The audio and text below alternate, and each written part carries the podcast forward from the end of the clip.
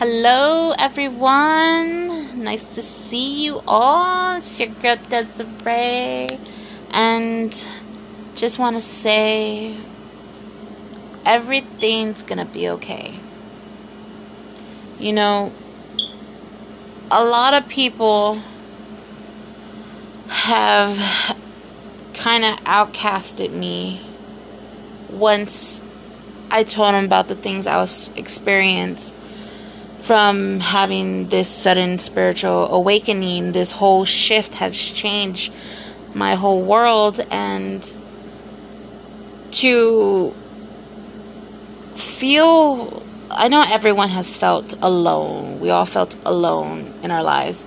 But to really really feel like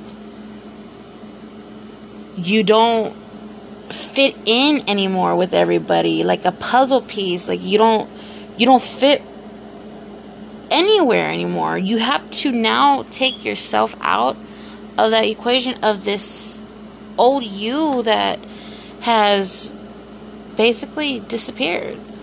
And you have to create yourself all over again, build yourself all over again. And this whole this whole experience has um, been so overwhelming. I'm not gonna lie. It's been so emotionally wreckaging. It's been to the point where I couldn't be around anybody or anyone, even though due to the whole COVID, it's like you have to discover who you are again. You have to build yourself. It's like getting out of a toxic relationship of the old you to find the new, beautiful you that's been waiting to be alive. And this spiritual awakening that I have suddenly came to me. It suddenly, you know, it was God's calling. You know, I'm I never been um, spiritual like the whole church thing and reading the Bibles. And I'm sorry for those who are. Like it's not to be offensive or anything. I just felt like I knew God on a personal level where I didn't have to go to a church to worship and be there and be like, you know, a hypocrite. I felt like I was a hypocrite. Like that's just me, you know. If y'all go to church, then that's that's you. You do you, boo boo. You know what I mean? I I love it. You know I mean? I love it. You go to church, you don't. You know what I mean? But just me and an individual person. It's like I know God. I don't need to be there listening to someone preach about Him, which is good because sometimes we all need to hear it once in a while. But I felt like I was more on a I know you. I thank you for creating me. I thank you for dying for our sins. I, I know I'm not perfect. I, I, felt like I had a lot of um, thinking to do in this whole awakening. I had a lot of things to um, let go. And I always been the person to always hold on, hold on. I had to control this. I had to control that. I I couldn't be normal because I always had this responsibility of everybody else, and this whole awakening just like a sheet of paper, blank, figuring yourself out all over. And a lot of people have pushed me away from that. Oh, you know, you're a fake. You're you're this. You're you always. I mean, followed the crowd. It's like no, that me was so immature and so not really you know I mean not thinking right. It was I wasn't thinking right. I was against everything. I was against everyone and this awakening made me feel like there's no need for that. There's no need to be angry or hatred toward other people. There's no need. It's like an energy wasting. You're wasting. And I, trust me, I have felt energy being wasted on me like crazy. I would feel like if I was having a heat stroke.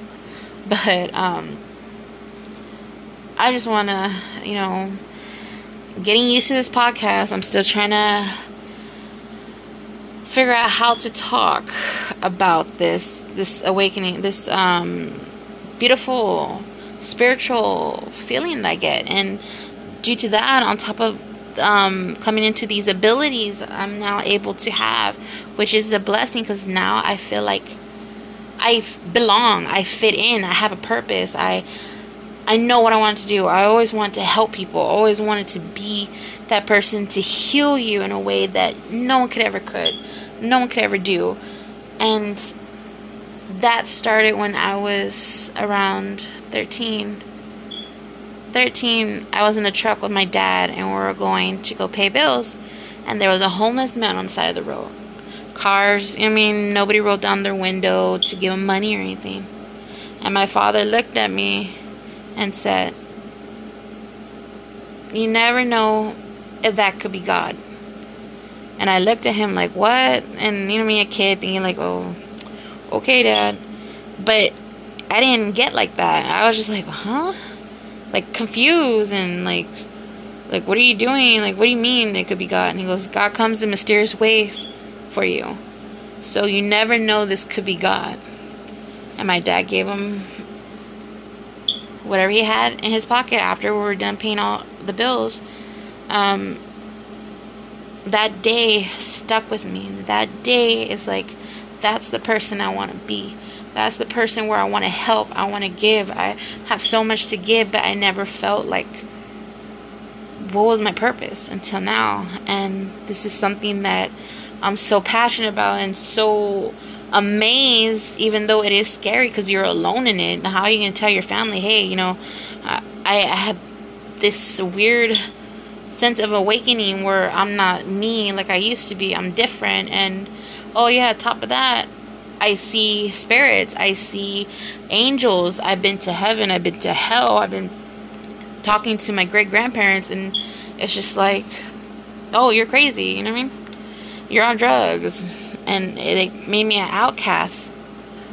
Still kind of outcast. That's why I just feel like, you know, I think I should make a podcast and just let it out. You know what I mean? Venture out. People might love it. Some people might not even bother hearing it. But you know what? I'm finally doing something. I'm finally talking about it. I'm able to vent without someone be like, oh, okay, Desiree, you talk too much about it. Nobody cares. But you know, maybe this podcast will hit someone who's going through it and I could say, hey, you're not alone. You want to talk? We could talk. You know what I mean? Message me there. But until then, I had to put my little ones to sleep. So thank you for um, letting me vent to y'all. Good night.